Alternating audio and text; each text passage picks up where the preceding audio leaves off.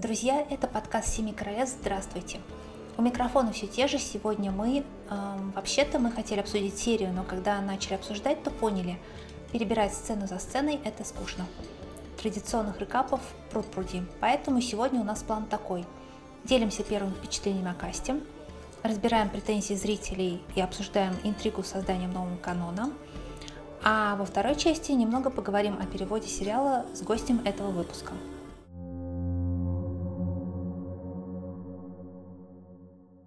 Итак, серия. А вместо заставки у нас пролог с Джи Херрисом под проникновенный голос Эммы Дарси в стиле Галадриэля. Помните, да? I feel it in the water. I feel it in the earth. I smell it in the air.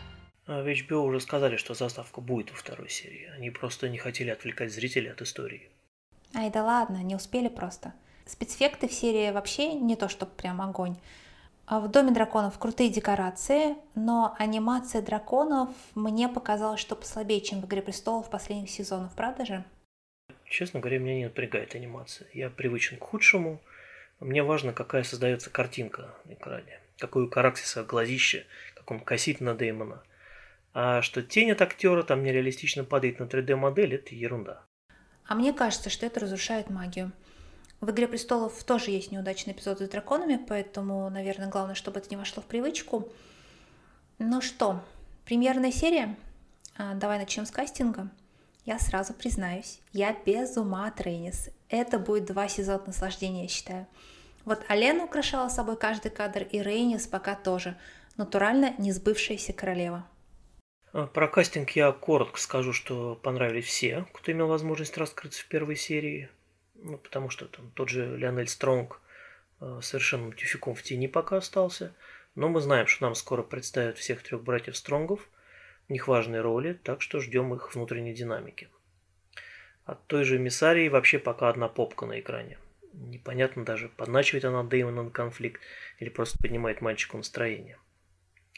А вот кто очень понравился, это юные Рейнир и Алисента. Жаль, что они ненадолго. Я рад, что для сериала Алисенту омолодили, сделали ровесницей Рейнира и подругой детства. У них отличное взаимодействие. Но если Милиалка при этом пока играет просто такого солнечного ребенка, то у Эмили Кэрри и лицо меняется прямо в кадре с детского на взрослое. И голосом она замечательно играет, особенно там в сцене ночных чтений. Ей выстрелили замечательный образ, э, ногтями еще ободранными, с любовно манипулирующим ею отцом – так что она, в общем, чуть ли не самый несчастный человек в столице. И Рейнир ее то восхищает, то бесит. В общем... А когда, когда там Рейнир ее бесит? Ну вот, э, помнишь эпизод с книжкой? То есть Рейнир беззаботно страничку вырывает из книги, а Алисента этим, по этим поступкам шокирована. Почему? А потому что последствия для них будут совсем разные. Э, папа Алисента ничего не скажет, когда Септа сообщит про книгу, но он посмотрит, выразительно посмотрит. И вечером прочитает небольшую, часа на три, нотацию о том, как сотни поколений хайтауэров освещали путь и едва ли ожидали, что однажды одна неблагодарная девица их рода примет срывать казенные библиотечные книги. О том, что король Визерис фактически подобрал их с улицы, приютил, обогрел и возвысил. Не хочет ли она, чтобы их теперь выгнали на мороз старомест? Не хочет ли она, чтобы хайтауров считали дикарями, неспособными правильно обращаться с книгами? Помнит ли она, что свое место в жизни нужно заслужить? А что скажет папа Рейнире? Он скажет, ну, Рейнира. А то ответит, чмоки, папочка. И счастливый король орлом глядит подчиненных и продолжит вести заседание Малого Совета. Вот такие разные жизненные ситуации, хотя девушки вроде бы одного очень высокого положения. В общем, у них отличный дуэт. И есть прекрасный момент в конце серии, когда Алисента набрасывает на плечи подруги плащ – ну, то есть по обычаям Вестероса они поженились. Знаешь, э, я тут подумала, мне кажется, что многим героям Дома драконов очень легко сопоставить двойника из «Игры престолов». Скажем, Рейнира — это такой явный закос под Арию, похожие мечты, хочет себе мужские занятия, ее балует отец. И, кстати, актер, исполняющий роль Визериса, в интервью прям так и говорит, что строил свой образ с оглядкой на Неда. А еще э, в Рейнире есть немного от юной Серсеи, что вообще-то соответствует оценке Тайвина, которому Ария напоминает дочь во втором сезоне. Потому что Рейнира бойкая, да, но не сказать, чтобы она совершенно чужда женским занятиям. Ей нравится красиво одеваться, приятно внимание и Дэймона, и Кристина Коля. А Алисента, мне кажется, Алисента это такая истинно книжная Санса, э, да простят меня те, кто без ума от сериальной версии. И если подумать, можно многим героям найти пару в оригинальном сериале. Я бы сказала, что немного не хватает кого-то вроде Тириона, но это точно не мог быть Грибок. Сделаешь его наблюдательным, ироничным пройдохой, скажет, что это калька с Тириона, а без карлика, который издает неприличные звуки, там рассказывает сальные анекдоты, ходит колесом, ну, я как-нибудь обойдусь. Грибок был бы хорош, но мне кажется, что он пал жертвой разнообразия. То есть не до того мы добавляли в каст чернокожих актеров, чтобы теперь начать издеваться над людьми невысокого роста.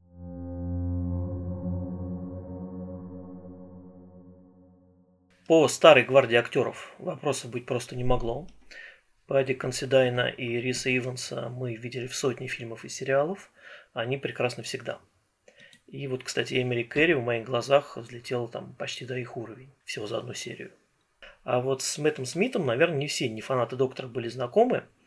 И Э, собственно, я, э, наверное, лучше сразу перейду к реакции на отзывы, потому что мне очень понравилась серия, э, но я прочитал множество отзывов и хочу возразить против двух распространенных претензий.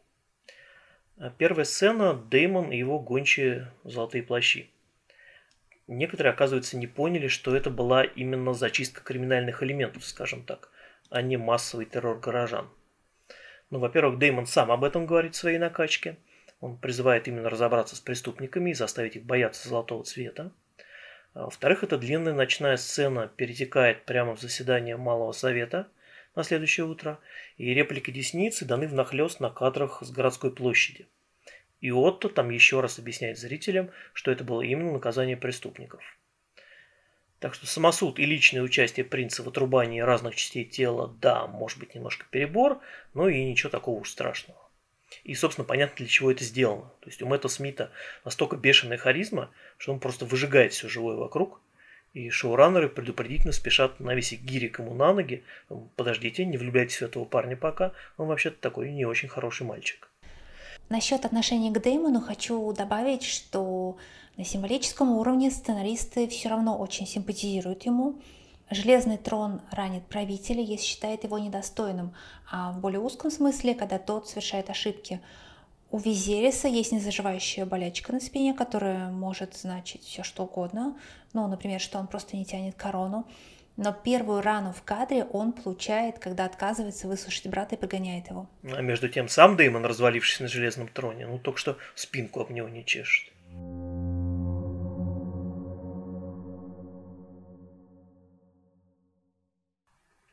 Вторая сцена, по которой были претензии у зрителей. Турнир. А, здесь Деймон применяет прием из арсенала Эриона Яркопламенного, но его за это не дисквалифицируют и вообще засчитывают победу в этом заезде. Ну, правда, сам Десница его конь в итоге остаются живы. Видимо, этот нерыцарский поступок тоже вставлен, дабы показать многогранность натуры Деймона. Но тут я согласен, что подразумеваемые правила рыцарских поединков таким образом нарушать не гоже. А вот претензия зрителей к тому, что слишком много смертей на турнире, мол, это же не гладиаторские бои.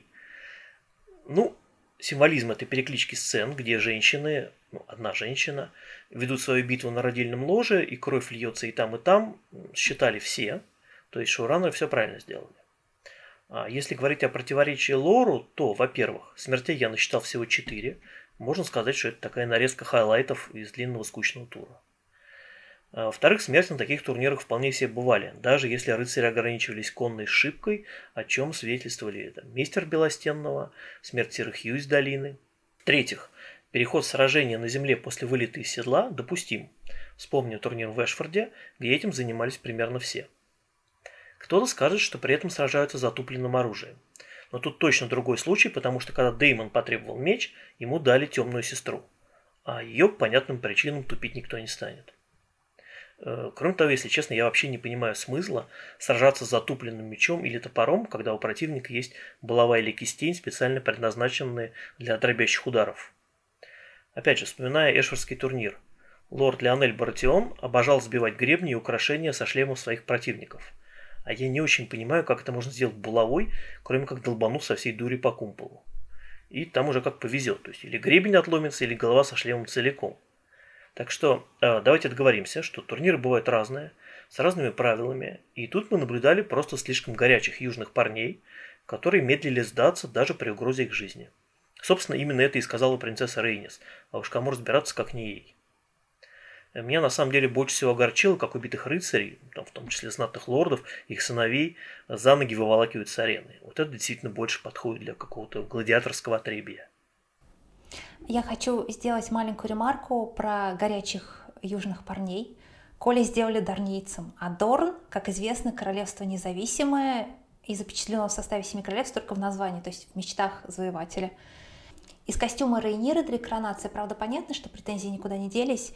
Так вот, вопреки тому, что говорят в прологе Дома драконов, не обязательно иметь дракона, чтобы убить другого дракона. Дарницам это удавалось.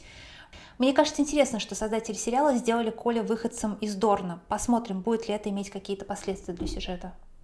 Я так уточню, что одновременно они подтвердили принадлежность дома Коли к штормовым землям. То есть Сир Крестон, он дарниец э, по национальности, скажем так. А этому ничто в лоре не противоречит.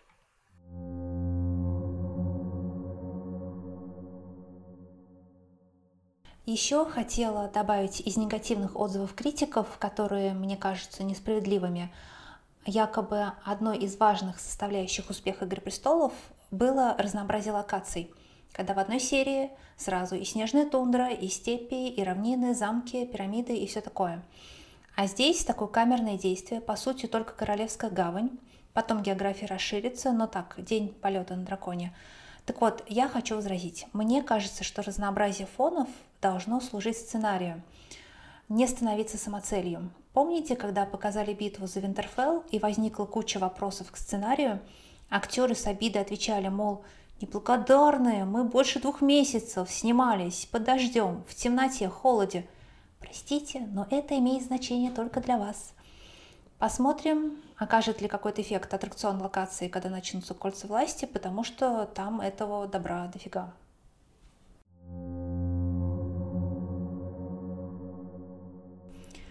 Вообще мне в первой серии много чего понравилось. Вот эти милые отсылки к основной саге в диалогах, которые в официальном переводе немного потеряли.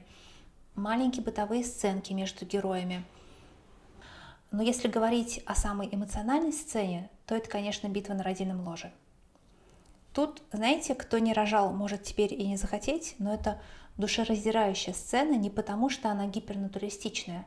Она жестокая, да, но если самосуд над насильниками смотреть противно, то здесь это полное отчаяние.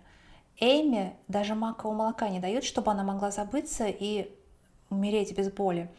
Не дают, пока у нее потуги, но потом тоже не дают. И тут, конечно, на первый план выходит вовсе не Визерис, а мейстер Мелос. Он уверяет короля, что мать не спасти. Я не акушерка, конечно, но вы серьезно? Ведь речь о тазовом предлежании плода, не такая уж редкость. Я эту сцену поняла вот так.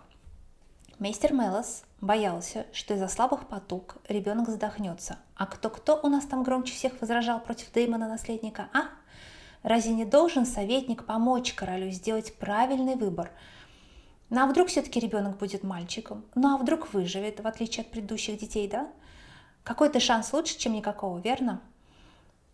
А если даже и нет, то смерть королевы, не способной к деторождению, позволит королю жениться повторно. Никто же не верит, что Эйма добровольно уйдет в молчаливые сестры. Так что Орден Мейстеров, как мы и по основной саге знаем, очень даже участвует в политике, и тем более Верховный Мейстер.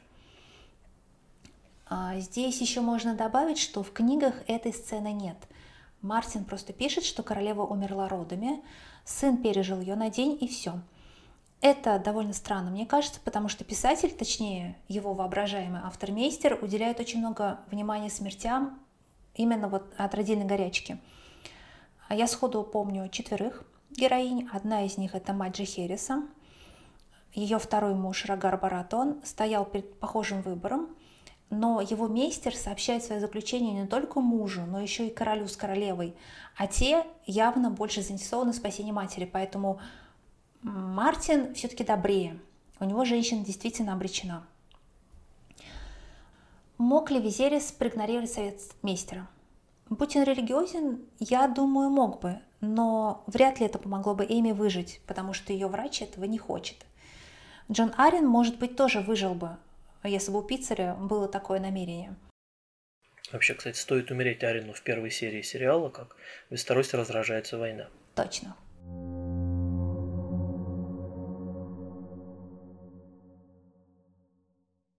Стоит, наверное, обсудить отношение Визериса к снам. Сначала зрители уверены, что маниакальное стремление короля заполучить сына – это обычное желание мужчины продолжить свой род. Позже он откроет Рейнире тайное пророчество, но как вообще до этого дошло? А у короля был и свой собственный вещий сон. Помните, этот топот копыт, треск щитов и звон мечей и рождение сына в короне Эйгона, колокольня Набат рев драконов. Как всякий приличный Таргариен с видениями, король ожидает воплощения этой грезы – но умирает любимая жена, умирает сын-наследник, Визерис раздавлен горем. Тут на совете стервятники привычно начинают рвать его на части, только теперь уже не скрываясь, заявляя, что король тоже смертен и пора бы выбрать наследника. Визерис там переворачивает стол и уходит, но когда он позже сидит и горюет, ему, возможно, приходит в голову, что ну, просто его сон не был вещим. Обычный яркий сон, не более. А значит, пора взять себя в руки и приступить к исполнению пророчества старших товарищей – у которых это пророчество точно было правильное. А мы, как читатели, вообще-то знаем, что вещи сны э, буквально не сбываются. Дэймон Блэкфайр видел, как в Белостенном проклюнется драконье яйцо. Принц Дейрон видел во сне Дунка и мертвого дракона.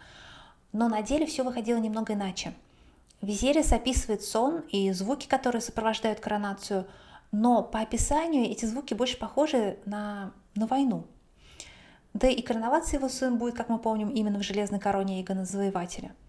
И да, Мартин сейчас раздает очень много интервью и везде подчеркивает, что сильно вовлечен в создание сериала. У него сейчас есть помощница, которая следит за тем, чтобы разные истории в его мире не противоречили друг другу. Тимми Кель. Поэтому можно ожидать, что какие-то вещи из Дома драконов не сочинение сценаристов, а часть общего легендариума – а, давайте процитирую часть с пророчеством целиком. Эйгон смотрел на воды залива с драконьего камня и видел за ними богатые земли. Но к завоеванию его побудили не только амбиции. Он видел сон. Так же, как Дейнис предвидела конец Валирии, Эйгон предвидел конец мира людей. Все начнется с ужасной зимы, пришедшей с далекого севера. Эйгон видел абсолютную тьму, которую несли ветры, и то, что таится в ней – уничтожит мир живых. Когда придет та великая зима Рейнира, весь Вестерос должен сплотиться. И если мир людей хочет выжить, на Железном троне должен сидеть Таргариен. Король или королева, способные объединить королевство против холода и тьмы. Эйгон назвал этот сон песнью льда и пламени. Итак, когда придет большая зима, на Железном троне должен сидеть Таргариен. Значит ли это, что Эйгон видел образ Железного Трона еще во сне и лишь повторил его потом? Или это все поздние прочтения потомков, а сам Эйгон просто подразумевал, что людей против тьмы должны повести и возглавить он сам или его потомки? Ну, допустим, Джон и Дейнерис действительно возглавляют людей против ходаков, но тут есть две проблемы. Во-первых, э, Вестерос вообще-то не объединился, а во-вторых, сюда сложновато приплести Арию Смертоносную.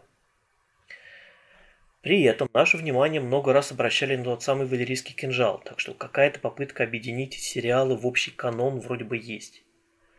Интересный вопрос, будут ли в Доме драконов, так сказать, надламывать миф Игры престолов. Средства для этого есть. Например, у нас не вписался в прежнюю историю юный гриф. И можно предположить, что он просто плюнул на этих дворцовых интриганов и вдвоем с серым уткой махнул на крайний север противостоять вселенскому злу – и там-то и решилась судьба Средиземья, а вовсе не в потешной битве за Богородище Винтерфелла. Ну, это вариантик. Так. Важно, что новый сериал э, не более каноничен, чем три версии событий из «Пламени и крови».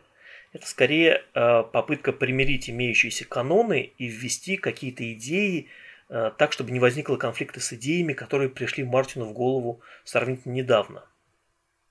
Согласна. Мне тоже кажется, что это уже поздняя идея. В первый раз Мартин упомянул пророчество Эйгона в 2018 году. Тогда на это не очень обратили внимание, все ждали, что это как-то объяснят, собственно, в «Игре престолов», но там, там история белых ходоков оказалась, ну, пшиком. Теперь предсказание не просто прозвучало в каком-то проходном интервью, а стало частью сериального канона.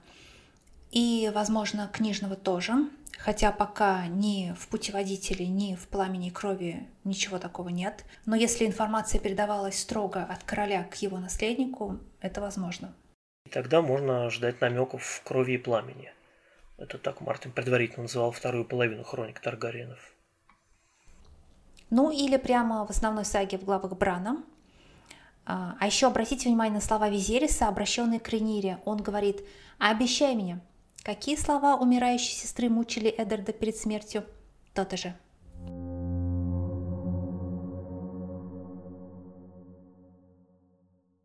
О переводах и способах просмотра мы поговорим с гостем. Михаил, переводчик Лостфилма, с которым мы познакомились, когда вместе начали переводить «Игру престолов» уже 11, 11 лет назад. Теперь вот взялись за «Дом драконов». Привет! Привет! Привет! А, давай для начала а, пару слов о мотивации. То есть, когда мы начинали переводить «Игру престолов», э, все команды выпускали свои озвучки, ну, по крайней мере, озвучки одного уровня, серьезного какого-то, примерно в одно время. То есть можно сказать, что Film выгодно выделялся там, количеством голосов, ну, собственно, текстом перевода, в том числе благодаря нам. И было понятно, зачем ждать озвучку Лостов. Но потом Амедиатека начала показывать сериал «Час в час со всем миром». И даже если вам жалко потратить там 600 рублей на подписку, то можно очень оперативную серию получить из торрентов. Соответственно, есть выбор – качать дубляж о медиатеке с утра в понедельник или ждать до ночи вторника, когда выходит озвучка Лостфильма. То есть закончить начатый сериал – это дело чести, понятно, но Лостфильм не только закончил «Игру престолов», но и озвучивает теперь «Дом драконов». Расскажи, почему? Какова мотивация у студии? Я полагаю, что как «Престолы», так и «Дом драконов» являются одним из наиболее приоритетных проектов для студии. Я, честно говоря, не помню, сколько команд озвучивала «Престолы», по крайней мере, в самом начале. Это было очень давно. Очень сложно сказать, я просто не помню. Ну, когда появилась медиатека, ну, не надо ставить торрент-клиент и качать что-то, делать личные действия. Кому-то проще нажать на кнопку и просто посмотреть. Что касается качества озвучки, если честно, я не уверен, что всем зрителям понятна разница. К сожалению, не все обращают на это внимание. Я скажу, что многие обращают внимание так, что перевод с матом или перевод без мата. Вот это критерий. В том числе есть как бы такой запрос. есть, э, очевидно, такие команды, которые этот запрос выполняют, но Lost Film традиционно к их числу не относится. Угу. Сергей, ты как главный редактор нашего субтитрового перевода, расскажи и про нашу мотивацию тоже мы по-прежнему продолжаем развлекаться в свое удовольствие. И если при этом мы еще помогаем сделать лучше хороший перевод и привнести свои книжные знания, то почему нет? Потому что пользоваться нашей Википедией все, слава богу, научились, и я даже готов поверить, что кто-то из переводчиков читал книги. К слову, замечу, что Михаил читал книги с первого сезона «Игры престолов», так сказать, «Before it was cool». И в оригинале. Тем не менее, всегда есть нюансы, они могут ускользать, и поэтому наша помощь полезна. Почему нет? Нашу плеопедию тоже не всегда внимательно читают. Ошибки в лоре у Амедитеки есть. Может, уже кое-что подправили, но прямо в первой же сцене Рейнис вдруг дочь Джихериса, а не внучка. Или вот забавная история, когда я смотрела статистику нашего сайта, я удивилась, а чего так много людей смотрит Бейлора Таргариена, того самого, который построил Септу. А это, оказывается, Амедитека перепутала Бейлора и Бейлона. А, давай, если тогда про перепутанные названия, мы в прошлом выпуске рассказывали, почему мы считаем правильным переводом названия «Дом драконов», почему мы остановились на этом переводе. В Лостфильме сериал сейчас выходит под названием «Дом дракона». Михаил, расскажи, почему. Я все-таки склоняюсь к версии, что здесь речь идет об Эйгоне, драконе, которого прозвали «Дракон», и что здесь имеется в виду его дом как основателя и о его потомках, о потомках Эйгона Дракона. Михаил, а каково тебе работать в команде фанатов? Обычно же ты переводишь один, скорость у тебя вообще запредельная. Тебя не бесит наше разрастающееся чар-древо комментариев, когда мы над какими-то моментами бьемся там несколько дней? Я сразу вклинюсь, извините. Субтитры мы правим долго – То есть первый вариант мы выкладываем в понедельник вечером или ночью, потом еще всю неделю можем их обновлять. Так что чем позже вы посмотрите с нашими субтитрами, тем лучше они окажутся. Это ни в коем случае не бесит. Это бесценный опыт, бесценная помощь. Это было с самого первого сезона «Престолов», когда я к вам пришел, обратившись за помощью, как к специалистам этого безграничного мира. Вы меня приняли и помогали с тех пор. Вот это вот длится уже 11 лет. Очень сложно это представить. После «Престолов» уже прошло три года. И тем не менее, вся команда, которая делала последнюю серию «Престолов», тут же собралась в этот день, причем даже на день раньше, чем серия была заявлена, это тоже бесценно. Моя огромная благодарность всем членам нашей команды. Ну, команда скучала, да, периодически за эти три года после окончания игры там все в чатик писали, ну как, когда же хоть что-нибудь надо будет перевести. Чар-древо наши, древо обсуждения каких-то фраз, каких-то спорных моментов, они, конечно, тоже интересны. В спорах рождается истина. И причем эти древа были бесконечные зачастую, я помню. Очень интересно, но тем не менее меня все-таки действительно поджимают сроки. Я с удовольствием участвую в обсуждении, я тоже правлю какие-то фразы наших участников по возможности, когда иду дальше, но что получается. Михаил, а как устроена работа с твоей стороны? Вот мы нашей группой суперфанатов-переводчиков осмотрели серию, и примерно в 10 утра у нас уже все реплики переведены, мы начинаем в ноте редактировать, а ты параллельно готовишь этот же текст за кадр. Вот с этим файлом, который мы делали в воскресенье, он у меня был готов к ночи. И это файл, который... Который я согласовываю опять-таки с вами. Ну и после этого готовый файл идет на студию редактору. Там его тоже смотрят, кое-что правит, возможно. И он поступает на озвучку. Дальше работа в студии. Угу. А как в Лосфильме подбирают голоса? Студия старается подходить к этому вопросу очень тщательно. Э, происходит кастинг. Поскольку проект очень важный, поэтому привлекается больше голосов, чем обычно в данный момент. На драконах задействовано 4 мужских, 3 женских. Но это считается как бы очень даже ничего. А ты вообще можешь сказать, что это, как это сказать, самый главный на текущий момент проект? Такой же, как была, была «Игра престолов» самым важным проектом? Одним из самых важных точно. И драконы один из самых важных тоже точно. А вообще релиз хорошо пошел? Очень даже хорошо. А вы смотрите на скачивание или на что? Мне, к сожалению, не видно число скачиваний, но очевидно хорошо. Смотри, Михаил, ты как профессионал не обязан любить то, что переводишь. И ты, конечно, не увяз фэндами по самые уши, как мы, но ты постоянно член нашей суперсекретной группы ты уже сечешь в лоре, растишь чар древа, ты читал «Пламя и кровь», книгу, которая, по-моему, чисто для фанатов, ее мейнстримный читатель сочтет, ну, по меньшей мере, сомнительный.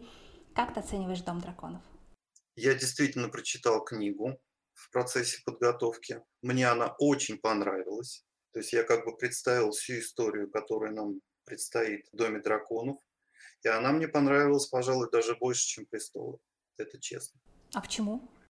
потому что она более компактная, более предсказуемая с точки зрения постановки. Она яркая, насыщенное действие. То есть тут есть и драконы, тут есть и войны, тут есть и интриги. То, за что любят, собственно говоря, престолы.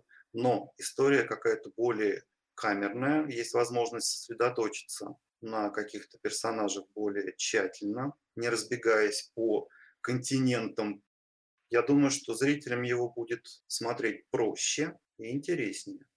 Я думаю, что он будет э, ничуть не менее популярен, чем «Престолы», это как минимум. Спасибо, что к нам пришел. Спасибо, что позвали. Скажи что-нибудь слушателям и фанатам Мартина на прощение. Большое спасибо, что смотрите наш общий проект. Мы постараемся не разочаровать вас в дальнейшем. До встречи на экране. Спасибо. Да, увидимся в понедельник на период, или, может быть, в воскресенье. Счастливо. А